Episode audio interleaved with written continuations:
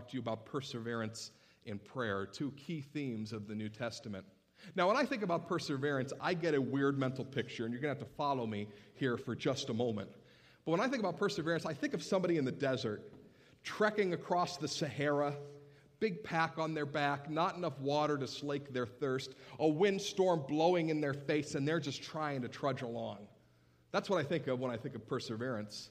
Now, I also think in that particular case, if you were maybe in a church and you were trying to persevere, you're still in the desert, you still have the sandstorm blowing in your face, you still don't have enough water necessarily to drink, and you're trying to trek your way through the desert with a heavy pack on your back, but you also have some know it all Christian in a Jeep next to you saying, Don't quit or you're a failure. Uh, that's what goes on in my mind when I think of perseverance. Now, you might be saying, if that's what goes on in your mind, this is my last Sunday here at church. And I, I, I would be sad if that were the case. And some of you are going, that's exactly how my life feels right there. Uh, I've got all the odds stacked against me, but somebody in my ear going, come on, you can do it. No, you can't ride in the Jeep, but you can make it. And uh, you feel that's the way your life is going. I want to talk to you about perseverance today, not in terms of that ter- those terms, because too often in life we just look at each other and go, hey, just, just get tough. Just make it through. You can do it. It'll work out. All right, I got to go. I got another call, and we move on. And that's not the type of perseverance we want to talk about the next two weeks. We want to talk about specifics in perseverance that I believe the Lord calls us to in the New Testament. So if you have your Bibles this morning, I want you to turn to a very familiar passage. It's Hebrews chapter 12. Hebrews chapter 12. And we're going to be reading about perseverance here perseverance in righteousness.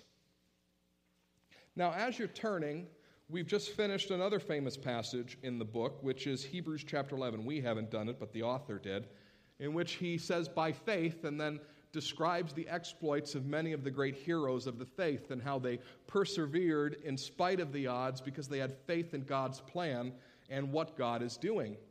After describing all those great feats of faith in chapter 11, the writer then turns his attention towards the church, towards us, and begins to exhort us in light of those people. Are you in Hebrews 12 chapter or chapter 12 verse 1? Here we go.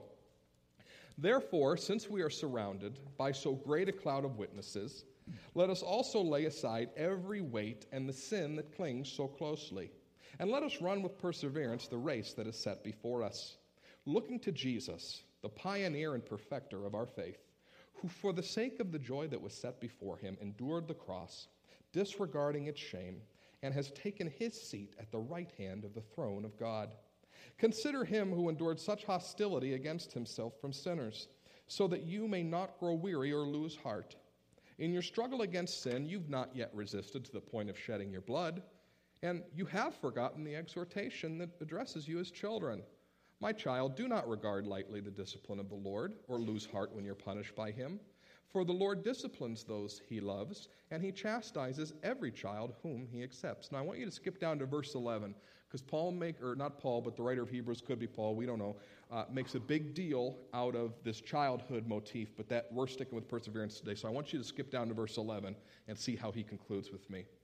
Now, discipline, in verse 11, always seems painful rather than pleasant at the time, but later it yields the peaceful fruit of righteousness to those who have been trained by it.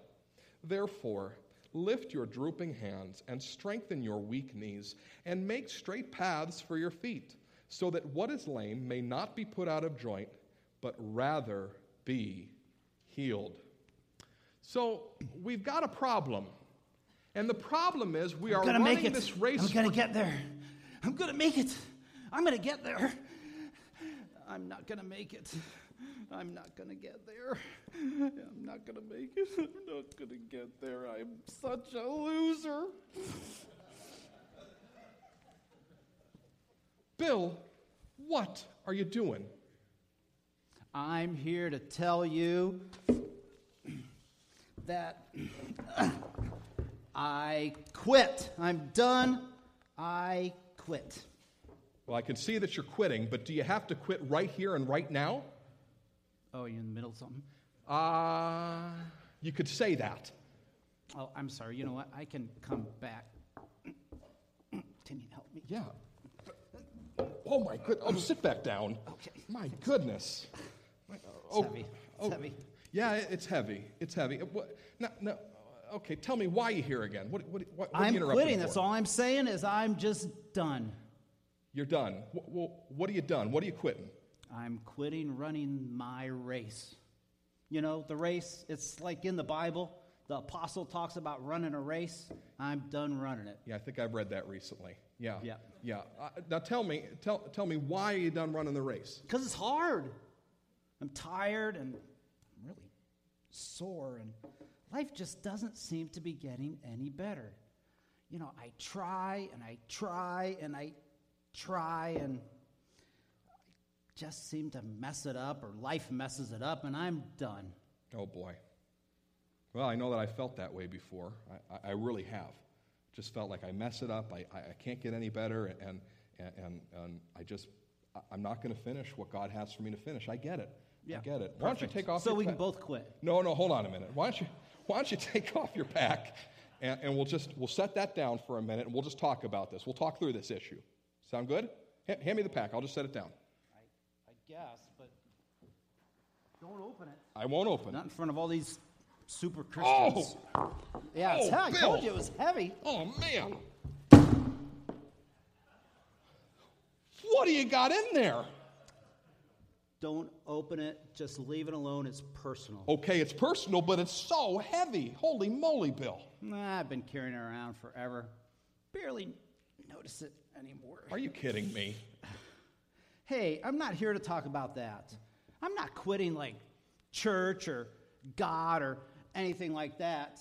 I'm just quitting running my race. You know, I found out it was a marathon. I'm more of a 100 meter kind of guy. Bill, are you listening to yourself? Wh- What if Jesus said to the Father, You know what, God, I, I really like this idea of being the Savior, the Messiah, and all, but I'm just not into saving people. Oh, perfect, Pastor. I don't see anything on your back. Okay, hold on a minute. Hold on a minute. I've, I, I, I I understand what it means to, to, to have things you need to leave to leave behind. Now, let me go at this another way, okay? Okay. Let me just, let me just, just Hit me tell it. you. Okay. All right. You're running a marathon. You said it yourself. This is a long race. It's a lot of exertion you're trying to make for God, right? Yep. Right? Okay. Okay. I got to tell you, Bill, that pack, that's a real problem. That is really heavy. Now, you know what? Don't talk about my stuff like it's a problem. It's my personal stuff. Okay. Okay. Well, well I won't talk about it like it's a problem. If, that, if that's offending you, I, I, won't, I won't go there. Let me just ask you a question. Could it be that the reason you're in so much pain and the reason that you're having trouble running the race right now is because of the weight of that pack?